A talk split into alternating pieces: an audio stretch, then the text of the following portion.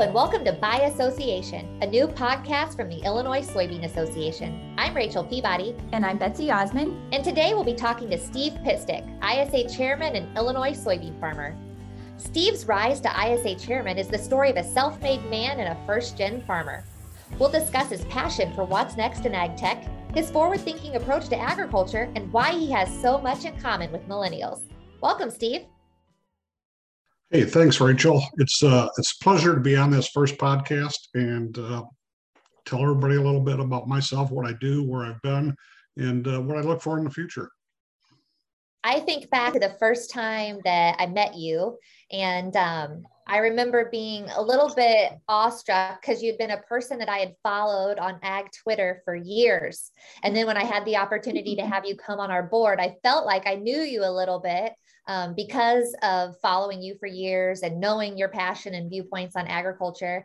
Um, tell us a little bit about how you kind of dove in into that ag Twitter world and really kind of started building that Steve Pitstick brand. Oh, wow.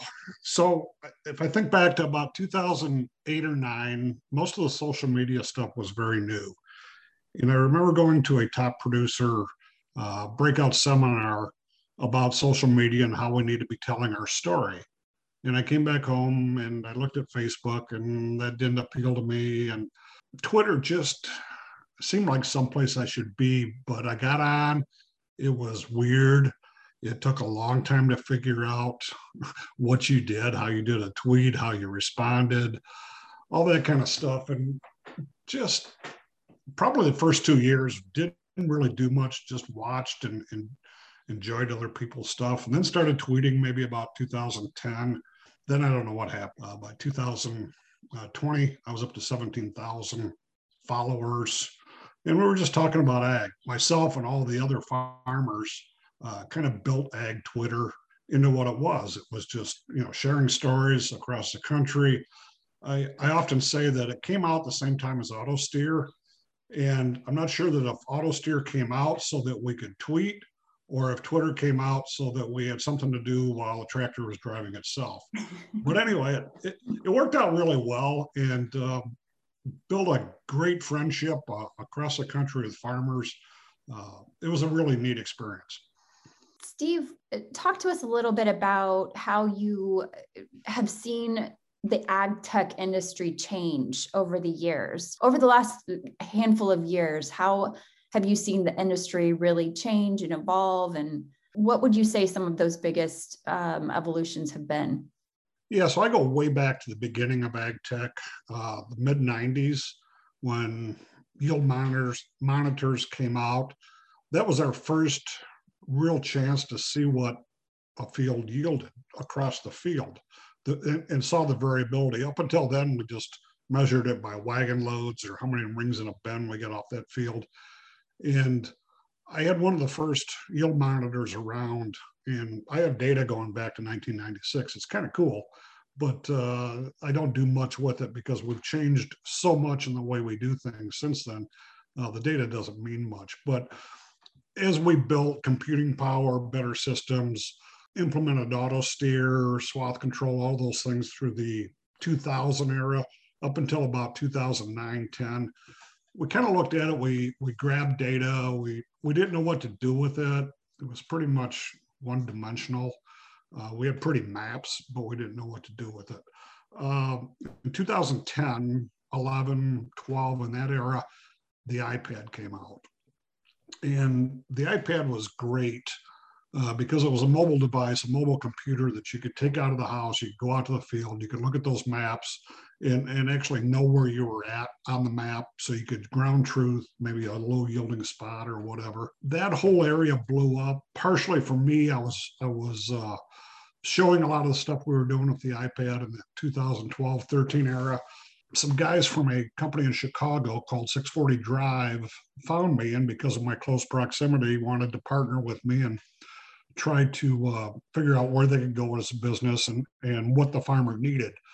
Uh, we worked over that project over the next year. Uh, that company eventually got bought by Monsanto. It became the FieldView Drive. The reason it really took off was the ability to Bluetooth that data right from the tractor to the iPad and then to the cloud. There was no friction for the farmer. It just happened. You didn't have to download disks or USBs, go to the home computer. It just happened. So that was a really neat part. We also worked at the time trying to accumulate more data, traffic patterns of uh, the machines in the field. We even looked at the grain carts and looking at heat maps of uh, tracking where that grain cart went in the field and how much applied weight was it at, at every given point. What we were doing is just trying to figure out how yield happened, what the restrictions were, uh, what caused the different parts of the field to do what it did. I had 15 or 20 years of data, uh, but I really didn't know what the cause and effect was. So this started opening up insights into how it was happening and why. Uh, one of the things that I learned early on was some aerial imaging, and it was very crude at the time, 2014, 15, but I could see a lot of mistakes that I was making as a farmer, uh, whether it was traffic patterns, uh, you know, fertilizer running out in a certain area or weed control. By doing it, I knew what I was doing and I could see the impacts and then made beneficial changes uh, to that. So ag tech has, has, has helped me a lot in just learning what I was doing better or, or needed to do better. So it's been a whole evolutionary process. Right now, we're kind of in the stage, we're still, we still don't know what we don't know. So we're still trying to um, you know, grab data, uh, try to make conclusions. One of the biggest problems in ag is our production cycle is so long. It's a whole year. So I've been farming almost uh, 45 years, so I've only got 45 production runs, and every year is different. So trying to come to a conclusion, you know, a lot of the industry wants to get into AI and machine learning and figuring out what we do. I, I, think part of it is good that it's a long production cycle and we're not figuring that stuff out quickly because it allows us as farmers to be farmers, what we love to do. And uh, otherwise, you know, if the whole thing becomes AI, anybody could be a farmer. So we're going through that natural evolution of just trying to figure out what we need and where we need to go. Steve, one of my favorite things I think that we've always talked about, um, and especially because I am a millennial, but you've always said that as a first generation farmer, um, and you know, just kind of doing things your own way and being an early adopter of ag tech and having that natural curiosity, you said you've always kind of felt like you've had so much in common with millennials, and I think that's really cool too. Is you as i watch you interface with younger farmers and kind of inspire them to go after it and get more involved and to make some of those adoptions on their farm and to kind of approach things with new thinking. Tell me a little bit more about how you do feel like you connect with that millennial generation a little bit more. Yeah, I think I've just uh, I've never wanted to grow up, so I, I relate back to the the younger generations wherever they may be, uh, whether it's social media, trying to have a presence there, uh, really get into that. But I go back in my in my younger days, I was always in, always intrigued by a lot of other things. I always farmed. I started farming when I was you could, you could say five with a pedal tractor, uh, build equipment for it as I was a young man. Got into pigs and uh, 4-H project in the junior high, transitioned into farming, renting land. So my family has been a, a long time farming family.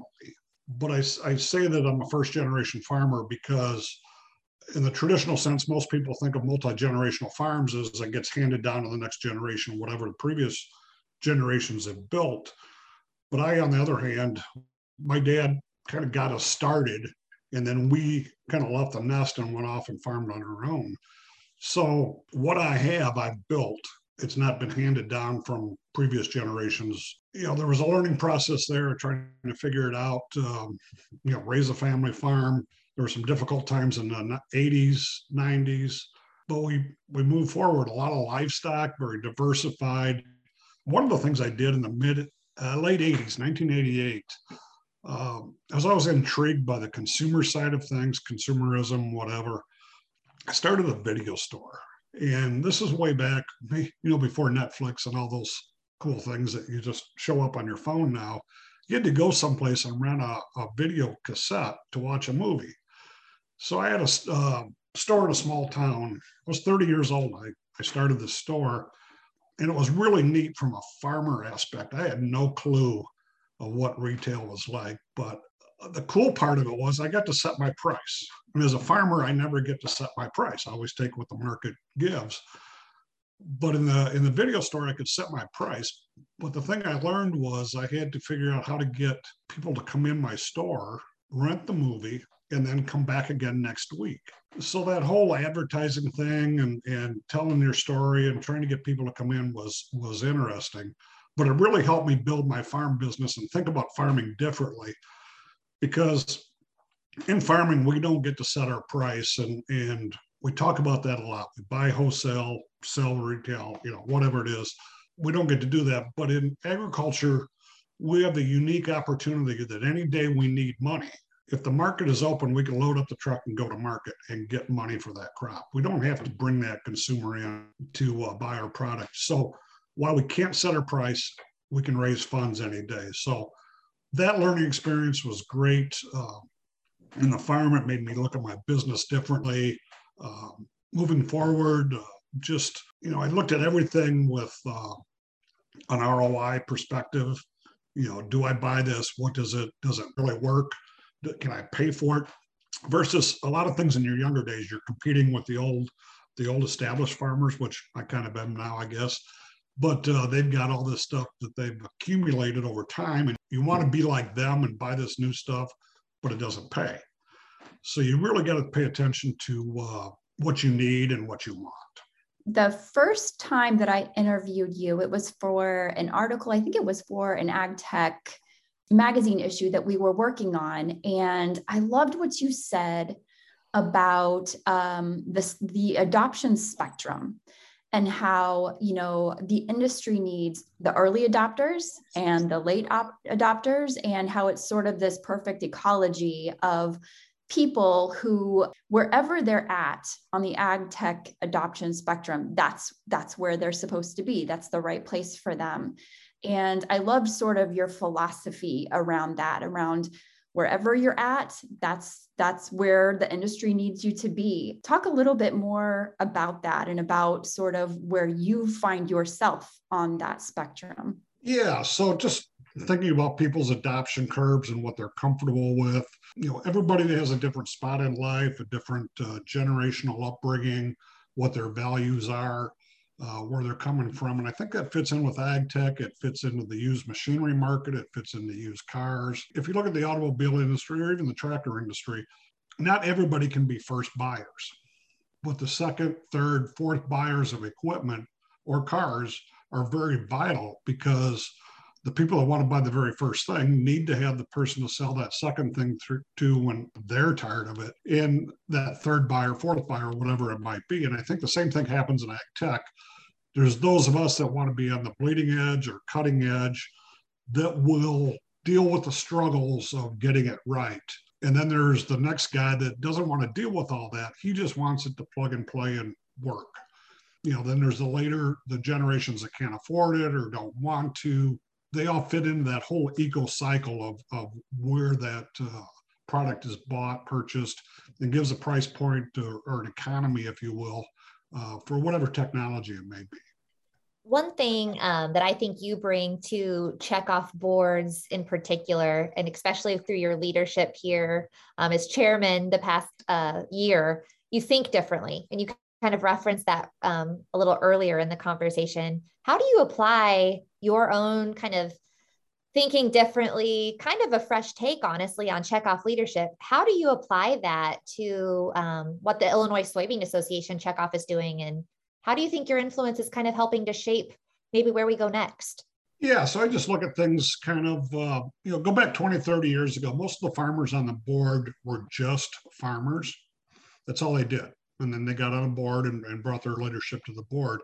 I think in today's day and age, a lot of the people that are on the board now have multi knowledge paths, if you will.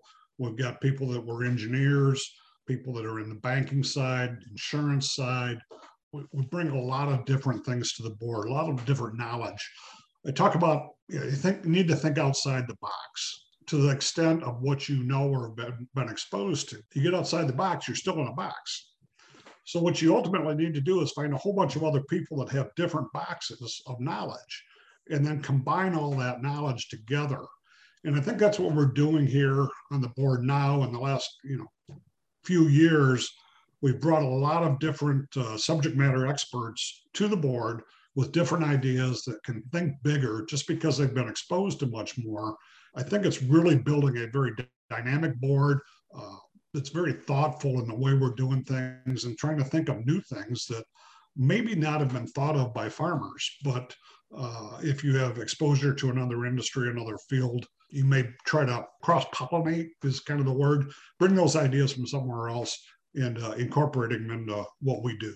I want to know what's next for you. What are you excited about? What are your hopes for what's next for ISA, um, on the farm, any of that?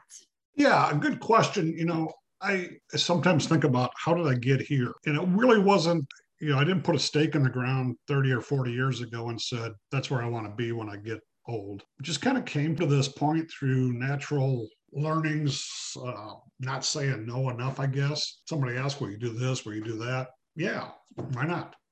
And then that led to the next thing. There's just kind of been a evolution of where we went. Uh, one of the important things I think in my life, when I got out of the livestock business in the mid 90s, I kind of decided that I didn't want to be the farmer that sat around and said, they should do something about whatever it was. I kind of decided that I wanted to be one of those people that made a difference and heard the saying that those that show up write the rules. So in the mid 90s, I got out of livestock, as I said, but I did just want to be a grain farmer. So I tried to broaden my scope. I got a crop uh, CCA. Uh, I passed the CCA exam. I had my crop insurance uh, license. I had a real estate license. All this stuff I acquired in two or three times there, two or three years in the mid 90s and just kind of got more educated in what you know the complementary industries were in agriculture. But then I also had an opportunity to be in the first class of the Illinois Soy Leader Program, 1995, I believe it was, and just kind of exposed me to a whole world I didn't really have any idea existed out there. You know, I remember going to ADM and seeing the soybean meal plant using the the uh, heat to grow other stuff. And then we went to a plant in Chicago that was taking used cooking oil and getting the glycerin out of it, trying to figure out how to burn that. You know, this is the early days of soy diesel. Then I moved on to the Illinois Ag Leadership Program. Part of that program was traveling, and we spent time in uh, Washington State, Washington, D.C. The international trip was to Germany and Egypt. So 25 years ago, I had a chance to touch the pyramids, really opened up my outlook on what the whole world was about. Not something you see uh, just driving around, you know, the county, got me out saw how big the world was and, and really inspired me to do more. From there, I kind of stepped up into local farm bureau, uh, sports boosters, uh, community, a lot of stuff. Just was the guy that just did things. And then I took a pause for a while, kind of got overwhelmed, uh, a lot of stuff to do, kind of where I'm in now. Came back at it again, uh, more so in the mid teens to 20, you know, 12 to 16, 17, more on the uh, ag tech and consulting I was a consultant to about, uh, I think at the time, maybe six different startup companies, just pr- giving a perspective of what farmers wanted and, and why we needed it. And then uh, kind of matured on that, got tired of that, then moved into the soybean thing. Uh, 2018, a friend of mine, Dennis Wentworth, was on uh, the board years ago, and he uh, he said, "Hey, let's get back on the soybean board and and do something." I'm like, "Okay." But just trying to take, you know, as I look forward, trying to take all the experiences that I've had in life, trying to ultimately see where the white lines are of the path forward for the next generation of farmers. We're writing the rules today in leadership for the next generation, the next decade, you might say. Just trying to find my experiences, how it relates to farming and what I do, and trying to provide that path for my son who is a farmer. Hopefully, some of my grandchildren come back to the farm. Uh, just trying to provide that path of knowledge that we're on the right course. I don't know where it goes from here. I have no idea. I never have. I never thought I'd be here. Life just happens sometimes. I want to know what's the last thing that made you laugh? I have a feeling it was something on TikTok. It was. yeah, uh, TikTok is is so creative. There's so many really good creative people. I laugh at least once a day just something that somebody came up with. Uh, I never thought I would be on TikTok, but once I got started, uh, now I can't stop. It's a time burner of about the last two hours of my day every day. But uh, again, it's expanded my knowledge of everything because there's so many different things out there. I know about peanut harvesting in Georgia. I know about cotton in Texas, ranching in North Dakota during a blizzard. Uh, stuff that I would normally not be exposed to is different than Twitter. Uh, Twitter, you had to follow people to get their message. On TikTok, it's totally random. You never know what's coming next, which makes it addictive to just one more, one more, one more, and then it's two hours later. So, yeah, that's what makes me laugh. Just creative people. What's the first CD or record that you ever owned? Oh, I am not sure I should tell this because it reveals a lot. But in the 70s, times were interesting. I'm not sure if it was Alice Cooper or Kiss, but uh, Ted Nugent wasn't far behind, and then ACDC was right there. So you can kind of tell where I was back in those days. Long hair down to my shoulders. That's just what we did. Eight track player blaring in the uh, jacked up 76 Silverado pickup. Yeah, it was a it was a fun time. Steve, what current fact about your life would most impress your five-year-old self? Yeah, so when I was five, four or five, I remember getting a pedal tractor. I still remember getting that pedal tractor for Christmas. And uh, last week, ironically, my four-year-old grandson was playing with that tractor. He thought it was pretty cool. But uh, if I think back about that, I ended up building a line of equipment for that. And if I think about what I'm doing now, it's just amazing. You know, the size of the equipment, the speed at which we do things. It's just, yeah, that would amaze me. Just the auto steer, the technology, all the things that we do would be just uh, way different than the pedal tractor. We hope you enjoyed this episode of By Association. Thank you to our guest, Steve Pitstick. Please follow along on the Illinois Soybean Association social media pages to stay up to date on everything we're doing to support the 43,000 soybean farmers we have here in Illinois. We'll see you next time.